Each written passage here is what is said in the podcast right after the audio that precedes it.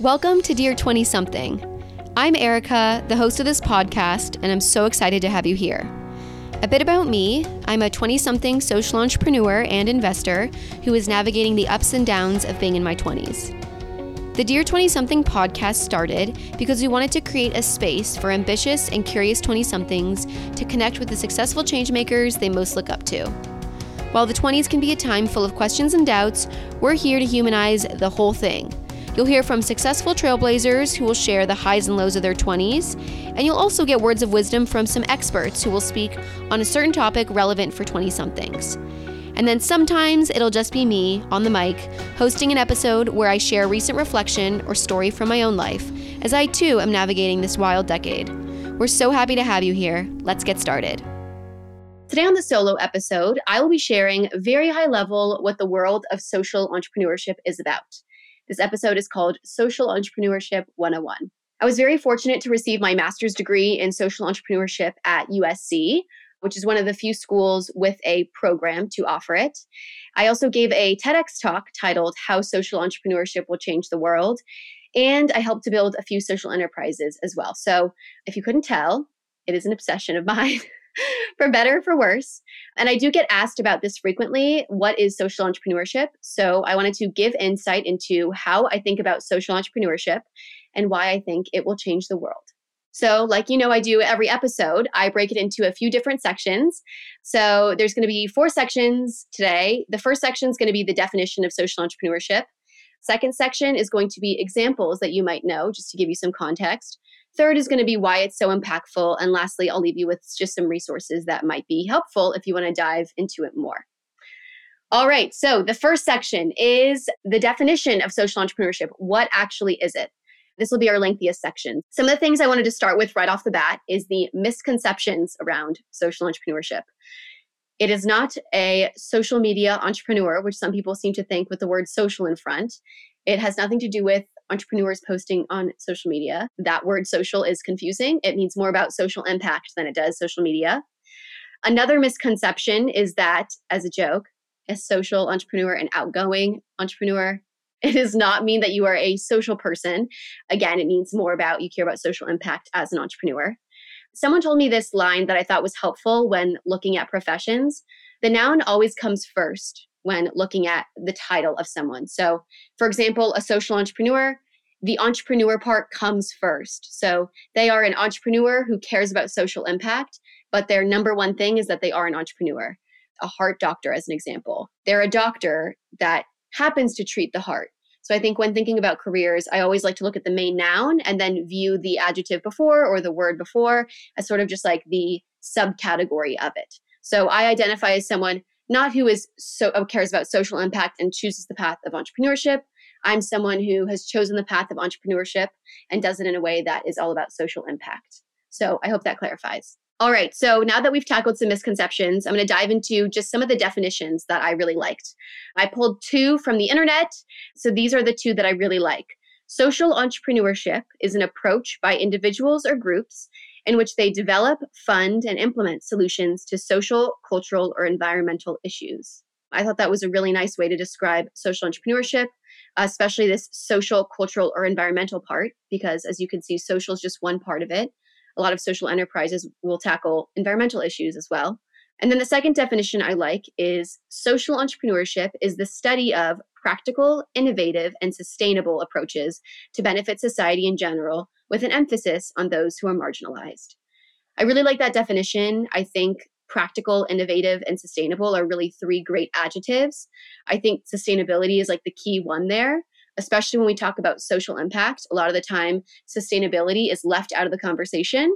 But when we talk about for profit businesses, everyone talks about sustainability and scalability.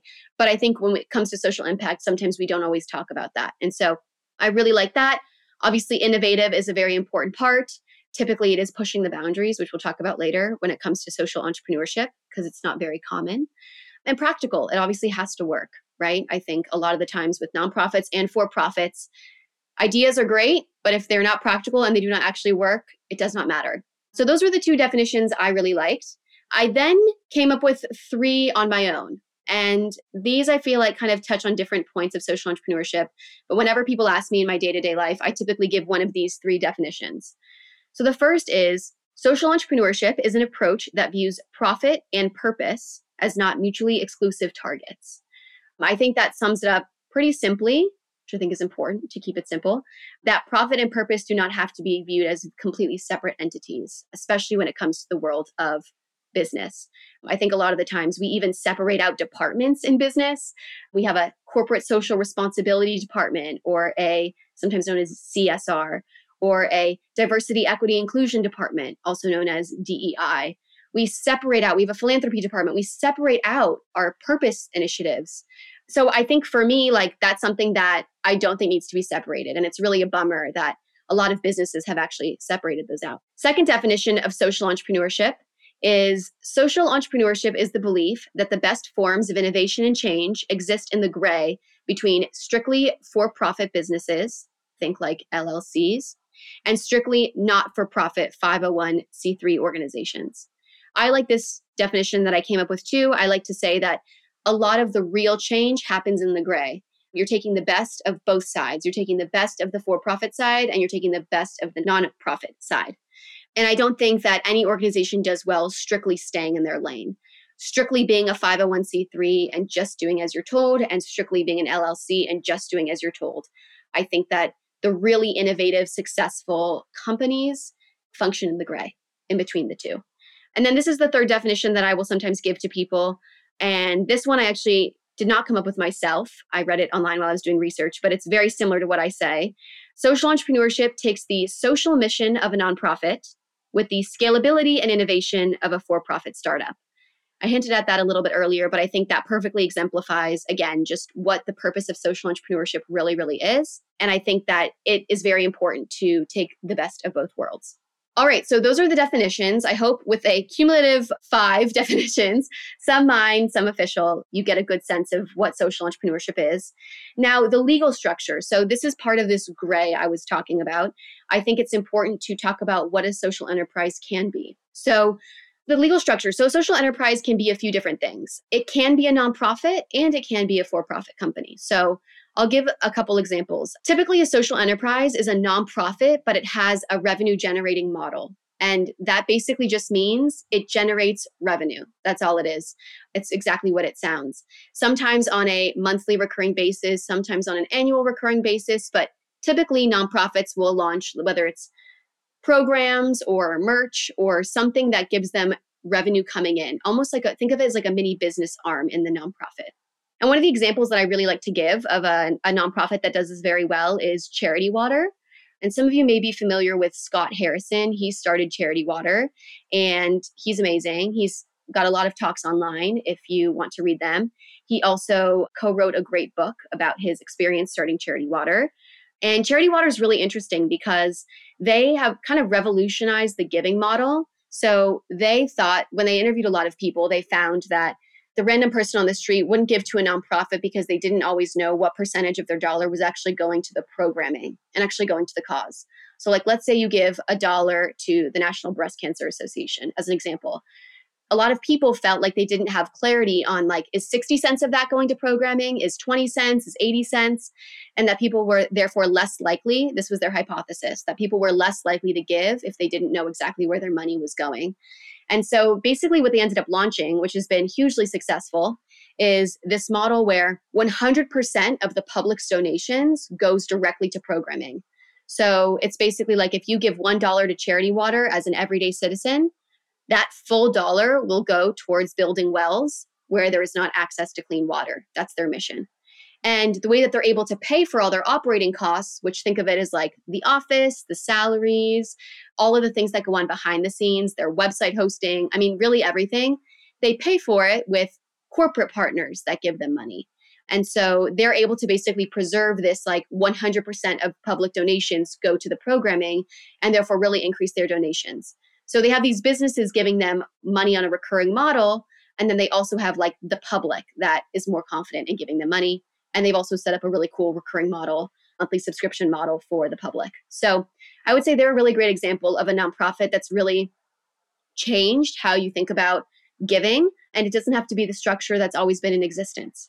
So I, I looked at Charity Water as a great example. They also throw a great gala every year. It's pretty rare for a nonprofit to throw such a celebrity studded gala. I personally think it's brilliant. It shows that they're investing in marketing, they're investing in event support and acting like a business. You know, they're really investing in their brand so that they can grow and scale. So, anyway, that is a type of nonprofit that can be a social enterprise. It can also be a for profit company with a give back component or impact focused angle at the core of their business model. So, I think the most common examples of social enterprises are typically for profit companies that have a give back model built into what they do. I think the really important distinction here I just want to make is, and I'll get into it a little bit more later, but to know if it's a social enterprise or not, the question I ask myself is would this company exist without the impact piece? And if they could still exist without it, then it's probably just a philanthropic initiative and they're just a regular company. But if the company actually wouldn't exist in its current state, then it is a social enterprise if you had removed that that give back piece. And I'll give some examples later, but I think that's just like high level a good way to think about it when you're analyzing for profit companies. One other note I did want to make on the legal structure piece. Some people may disagree with me, but my opinion on B Corps is I appreciate the sentiment to want to show that you care about impact. I do think it, it is a little bit more of a marketing play than it is like a genuine stamp if a company registers as a B Corp. I found there's a lot of companies that are B Corps, but don't necessarily have the most ethical or impact focused practices. And so I would say it's always a good sign to see that a company cares and will want to register as a B Corp, but I actually don't use that as my metric of success. Okay, so I did want to just share like three core principles of social entrepreneurship, especially if you're thinking about starting a social enterprise. I think the main one is human centered design thinking. When I explain it, hopefully it makes sense, but the process of human centered design thinking is basically not just saying, oh, this population needs this solution. I'm going to go build this solution and give it to them. It's actually asking that population what they need and focusing on making it human centered, focusing on the humans that'll actually be serving and designing the solution around them. I think this is especially important with social enterprises because social impact and systems change is extremely complicated. A lot of the issues that we're facing today are, especially social issues, are are not solved by throwing money at them and they're not solved by one business doing one thing or one government policy changing. A lot of the times it's a lot of systems working together and it's a lot more nuanced and complicated. And so I think the really the only way to approach it is by ideating over time and interviewing humans. That's another core part of human centered design is letting the idea ideate over time and not having it set at the very beginning. So you might think that to solve homelessness, we just need more homes to be built you might think that that's the only solution. Well, it's not that simple, of course, but if that were the solution you came up with, the best practice would be to go talk to humans, see what they say their needs are that are experiencing homelessness. Maybe then you set up a set of homes if you figure out that's the solution and that still doesn't fix it. Okay, what's next? It's this constant process of like ideating and talking to people that are experiencing the issue. And that's really at the core of what social entrepreneurship is about. An organization you might be familiar with is called IDEO. They are amazing and they produce a lot of resources and courses and books. But basically, they're just like a design thinking hub that has really promoted a lot of this push for human centered design thinking. I can't remember the name of it off the top of my head. There's like a really famous book that I read written by the guy who created IDEO. That's a great resource if anyone's interested in learning more and just understanding this mindset because I think it's not just applicable to social entrepreneurship, but it's a really great way to think about solving problems in general for any entrepreneur. One thing I will say too is I do walk through a very clear process of how I view human centered design thinking in the real world in the TEDx talk that I gave. So I'll mention that more at the end. But if you are curious about like the very clear step by step and with examples, you can listen to it there. So that's the first core principle is human centered design. A second core principle of social entrepreneurship is recurring revenue. I'm sure that you could guess when I talked about nonprofits, but they especially struggle with this. And I think that it's something that isn't talked about enough. Recurring revenue gives you flexibility to innovate, to invest in new ideas, and to grow. And when you don't have recurring revenue coming in, it's really, really hard because you're in this like scarcity mindset where every month you're waiting for government funding or you're waiting for a grant check and you're always having to start from scratch. And that's why they always say with businesses too, they praise businesses with high recurring revenue. Sometimes they call it monthly recurring revenue, MRR, or annual recurring revenue, ARR. But if you look at what businesses are praised in society, it's the ones that can get and scale a high ARR or MRR very quickly because you know that the health of the business hopefully is intact and that it won't go under because they have this guaranteed revenue month to month or year over year. And on this recurring revenue note, I did just want to share a quick example from my own life. I was getting my master's and I had noticed that this was a real problem, that this was like a core principle of social entrepreneurship, recurring revenue, but nonprofits weren't doing it. And they didn't even really understand it because a lot of the times nonprofit leaders are so passionate about a certain cause. And so they start a nonprofit, but they don't always have the business background to launch and scale their nonprofit. And so I thought one of the easiest ways to be able to generate recurring revenue for all nonprofits was through merch, through hats, through shirts, through backpacks, whatever it may be. And the idea was pretty much any nonprofit supporter would love to buy some apparel. And if a nonprofit could cash, like a, let's say $500 or $5,000 check every month from merch sales, they would start to understand the value and importance of having recurring revenue and almost like get their foot in the door to see how much nicer it is to have that check coming in the mail all the time because if you set up one initiative and it keeps running. And so I ended up starting a social enterprise where I built online stores for nonprofits, connected it to a warehouse so that they could get apparel whenever they wanted. And that was really the mission was to like get nonprofits to understand about recurring revenue, get their foot in the door, get them a little bit of sales and have them start to kind of roll that out to other parts of their nonprofit. So if anyone wants to talk and geek out more with me about that, let me know. I think recurring revenue is the secret to a lot of things, not just social enterprises. It's very important for all businesses. Okay, the next core principle, which I had kind of mentioned already too, but it's just that purpose is at its core and not an add on. And this is what I had mentioned about how to determine if a for profit company is a social enterprise or not. While giving away a percentage of your donations every year is so great and so charitable and so philanthropic, that would not qualify you as a social enterprise. That would most likely qualify you as a smart business wanting a lower tax write off. Like it's not at the core of what you do. And while it's appreciated and it's nice, it's not a social enterprise. The give back and the impact driven approach has to be baked into the business model. And again, will not be able to exist without it.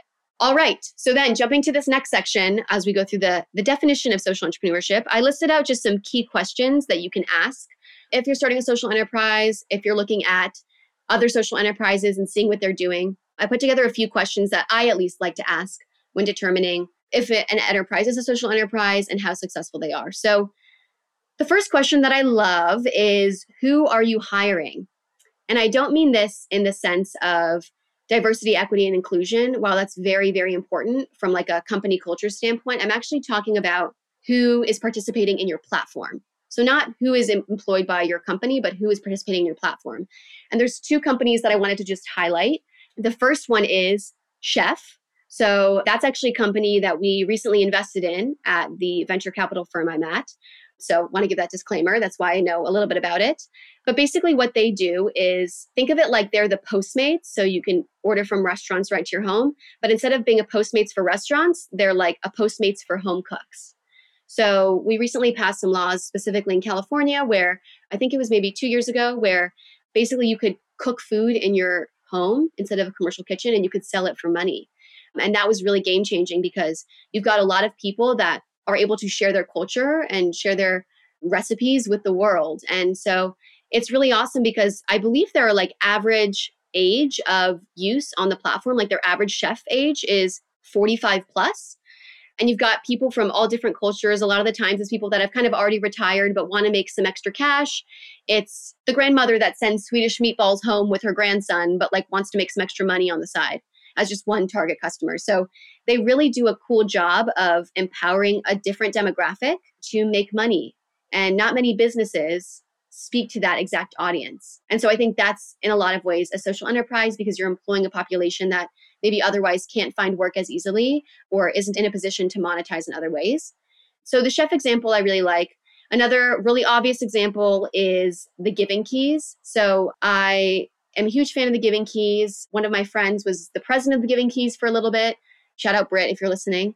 She's a rock star. And basically what they did was they were like a jewelry company. They sold really beautiful metal jewelry and they employed individuals who were unhoused to build the products. And so it was a combination of obviously giving them like income because they were working to make the jewelry, but then they also did a lot of partnerships with cool organizations to help them get housing, stay employed, all the important things. And so they're an amazing social enterprise. And so I think for both Shef and the giving keys, the who they're hiring makes them a social enterprise.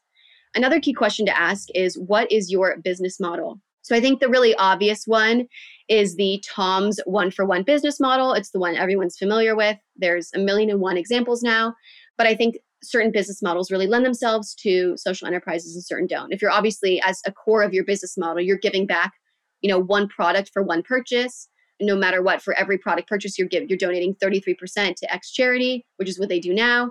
That's obviously a social enterprise because they are baking giving into absolutely every purchase. Another business model that's really interesting that hasn't taken off quite as much but i'm actually very hopeful that it will. There's a company called Every Table. it was started by someone named sam polk and basically what they do is they're trying to democratize access to quality food. So many of you may know about food deserts. It's a real issue. A lot of the times, high quality, not processed foods are only available in wealthier areas. And so, in poor, lower income communities, they don't even actually have access a lot of the time to healthier foods. Think like obviously salads and greenery and fiber and all the good things. And so, the every table model is basically that they are. They're basically creating like socialized restaurants, if you will, but they're putting, let's say they have three every table restaurants in a wealthy area. Let's say they have one in Beverly Hills, one in Westwood, and one in West Hollywood, as an example. They will charge for salads, like let's say it's $13 per salad in each of those three locations. And then what they'll do is they'll put one restaurant in, let's say, Compton, it's more of a lower income area, and they'll charge $5 for a salad.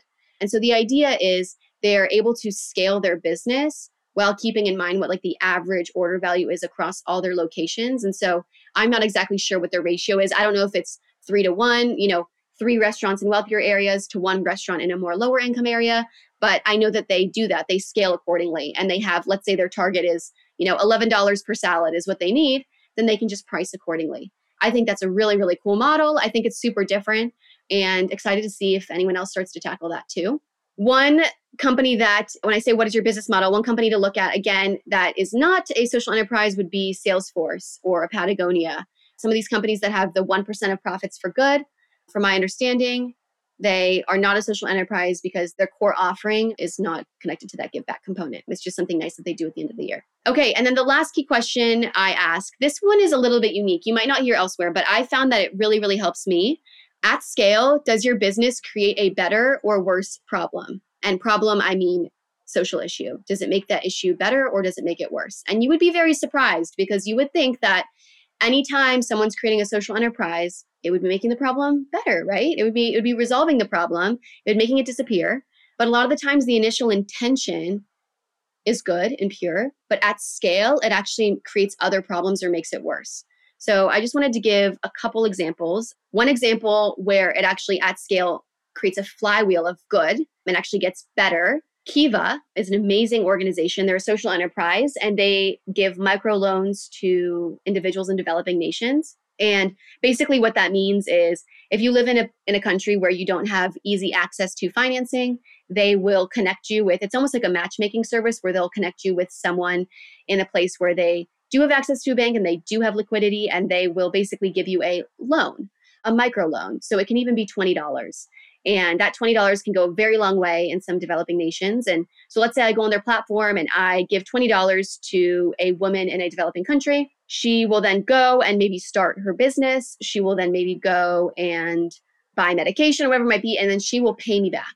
I think most of the time they do go start their own business. That's usually what it's for and then she pays me back. And I think they have like a 95% loan repay rate or something crazy. And so the idea is you're just temporarily loaning money to someone where it can go really far away and then it comes back to you and then it creates this flywheel of change. So then that business can keep serving people, then that person in their community, that woman can then give to more people. And so at scale, if this were to happen across the whole world, it's actually democratizing access to financing and like it's an amazing amazing organization so i would say to answer the at scale question kiva like checks off that box for me. Another example is tom's. Now tom's is a bit tricky. I have so much respect for that team. I'm friends with most of that team. They're amazing. I will say one of the things that was a little bit tricky that they had to figure out with time was if you are providing shoes for people in developing nations and in lower income communities one of the unintended consequences is that you're putting shoemakers in these little towns out of business. And so that's something that at scale is something to consider and maybe something you wouldn't even know ahead of time. But maybe people's feet change and it makes it harder for them to run around if they're wearing shoes all the time. And so it makes it weaker. I mean, like at scale, there may be issues that arise that you otherwise wouldn't know. And everyone has really good intentions. But I think it's it's something to just think about. Like at scale, are there other effects that's going to happen because you're launching something? Then another example that I think is actually really interesting and it stuck with me is a friend of mine was starting a I think it was called I just want to call it like a, a fair porn company or a good for you porn company. I'm not sure what the exact language was, but basically it was a platform that only allowed for like safe consensual sex and porn and so she felt very passionate about it and she was building this platform and connecting with a lot of people in the industry. But one thing that she had realized was like at scale, if this achieves the like metrics she hope it does, which is like, you know, lots of recurring revenue and a high valuation, it actually means so many more people are getting in the porn industry than they otherwise were currently. And so she had to kind of think about like, does even though it's like the people who are doing drugs, they provide clean needles because they don't want them to get sick and get infected. It's kind of the same thing. It's like if you know it's happening anyway, do you create a platform that makes it safer and better? Maybe yes, but what's that cap? Because if it is much more safe and much more lucrative, then maybe a lot more people will be interested and a lot more people will get into it. And is that really the change that you want to see? Maybe it's less so that. So I thought that was just like a really interesting example that like even though that you're you're launching these initiatives that are making things safer and better and cleaner, at scale, if this program really does take off, is that actually solving the problem? So yeah, that's my long walkthrough of social entrepreneurship and the and the definitions and different examples. I did just want to give a few more examples of social enterprises so it's easy for people to understand what they are and can identify them in the real world. So Kiva, I already mentioned. The Grameen Bank is another one that is really amazing and I think was the impetus for Kiva. They're technically a nonprofit social enterprise, but they do amazing work. So I would check them out. Another few social enterprises I wanted to mention that have this one for one model Tom's is one, Bombas, Figs, Warby Parker. They all fall into that category of one for one. So they are very cool social enterprises to look into if you're curious about that model. Another example is a little bit more meta, but there are social enterprises that invest in social enterprises. And so that's a really cool model as well. Some of the businesses that do that are Acumen, Endeavor, and Ashoka. I believe Acumen, Endeavor, and Ashoka are all nonprofit social enterprises, but I know that they really blur the lines there because when they're making investments, they want to get a return. So that's always fun to see a business where it's a little it's a little unclear what their structure is because they they do a little bit of both. And I did just want to list out a few companies that are not social enterprises, just to again help kind of bucket what that type is. Airbnb while an awesome company and they do their open homes campaign during disasters, which is great for charity, they are not a social enterprise. They just have an awesome philanthropic arm where they provide free housing when the time is right. Soul Cycle charity rides that you may do where they donate money, that would not make Soul Cycle a social enterprise.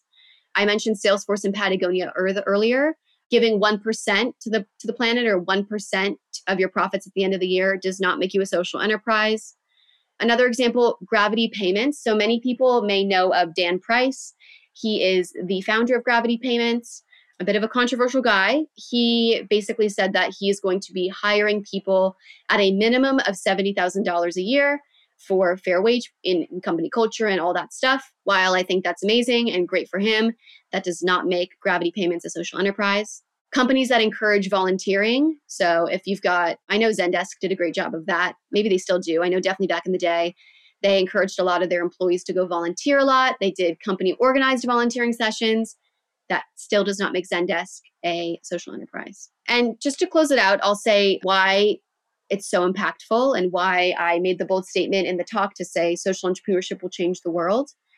I think for me, we see there's a lot of issues in this world that need changing social, cultural, environmental, all the things. And I think, unfortunately, the way that we view it's almost like checks and balances. You know, there's like the judicial, the legislative, and the executive branches. We view it now a little bit like that too. Like we have our business, our for profit business, our nonprofit, and then our government arm. And then we kind of have these like individuals kind of tossed in there.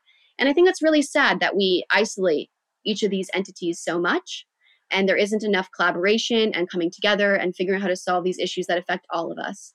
And I don't think it's fair to leave it up to any one of those organizations, nonprofits, governments, or for profit companies to solve the world's issues. It's it's not going to happen that way. And so what I love about social entrepreneurship is it's really the blending of all the worlds and coming up with really new and innovative and never been done before ways of creating change. And so that's why I get so excited about it and why I do think it'll change the world and what our country needs more than ever. We hear it a lot, but people across industry, across sector need to come together and collaborate on ways to create change, create the change we want to see, and hold each other accountable. That's another huge part of it. Have checks and balances amongst each other, but still come together. And we all live on this one earth, you know? Another reason why I think it's so impactful is I'm a big teach people how to fish and not give them fish person. Sometimes you have to give a little fish, but for the most part, I think teaching how to fish is a lot more sustainable. And that really is the essence of social entrepreneurship with the recurring revenue I'm talking about, with human centered design and making sure that the people are bought in and excited about what you're building. Like it's just so important to build things that people will want. And sometimes it takes a while to figure out what they want, but we're not doing any good by just tossing out fish and expecting people to learn how to fish. And that's why I think social entrepreneurship can be so powerful because it gives very clear methods on how to teach people to build businesses that have impact. And that's a philosophy that I think we could all learn to be better at. Another reason why I think it's so impactful, the world of social entrepreneurship, is because luckily this next generation really, really demands it. We hear it all the time, for better for worse. Like Gen Z is not letting this stuff go without putting up a fight as they should. I mean, even something as simple as climate change, it's not simple, but climate change, we all know is happening and destroying our world and it's going to affect the youngest generation and they're not down to just sit by and let it happen. And so, whether that's working for nonprofits tackling it, whether that's working for government and passing policy changes, whether that's building a startup that's tackling climate tech, like I think this next generation is ready to make these things their problem. And they're demanding it. And I think everyone needs to listen. And I'm hopeful that social entrepreneurship is the way forward. And I'm excited to keep talking to people about it. And obviously, you know, part of social entrepreneurship is I'm always questioning my own opinions and beliefs, like a real human centered design thinker. But for now, I do feel like this process and this framework is the best way forward. And I would wish more people knew about it. So, yeah, I, a few resources and then I'll close out. I did give a TEDx talk on this called How Social Entrepreneurship Will Change the World. It was very terrifying to do. I don't think I was qualified to do it, but I did do it. It is out there. And so I hope you give it a listen. I walk through that. The structure of that one is very different. In the, it's the three projects, three businesses that I built and how I went about building them and kind of the, yeah, just the process from A to B so that you can kind of really get into the mind of someone who has studied the framework of social entrepreneurship so I hope that is helpful. And if it is, shoot me a note. I'd always love to chat with people who watch. And then another TEDx talk that I really love and I recommend often is How We View Charity is Dead Wrong by Dan Pallotta. It's a really, really amazing TEDx talk about a lot of what I'm saying, how we view nonprofits and charity completely backwards. The way we judge them, the way we critique them is completely wrong. The, the high level messaging is that we tell nonprofits not to spend too much on their operating expenses and to just save all their money for programming. Whereas in reality, that's actually really, really wrong. They need to be reinvesting appropriately, but reinvesting in their marketing, in their team to get really top talent, to get really quality brand image out there. And it's not as simple as as minimal as possible of operating expenses and expenses and as maximum as possible for programming. It's it's a lot more nuanced than that. So Dan talks about that much more eloquently than I can. So I would definitely listen to that.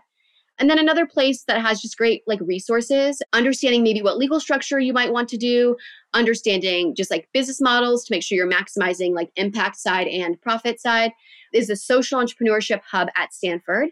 They're amazing and they've got a whole website with resources and great stuff. The website is sehub.stanford.edu. So I highly recommend checking them out. They're awesome. So that is it. That is my social entrepreneurship 101. As you can see, I could talk about this for a long time. So I tried to keep that concise, but still descriptive enough so you uh, get a sense of what social entrepreneurship is. This is what I believe is my life's work. And I am really excited that you took the time to listen to this. And if you want to chat more, please shoot me a note. And yeah, thanks so much for your time. Thank you so much for listening to this episode of Dear 20 Something. If you enjoyed it, you can give us a follow over at Dear 20 Something on Instagram or subscribe here or anywhere you get podcasts.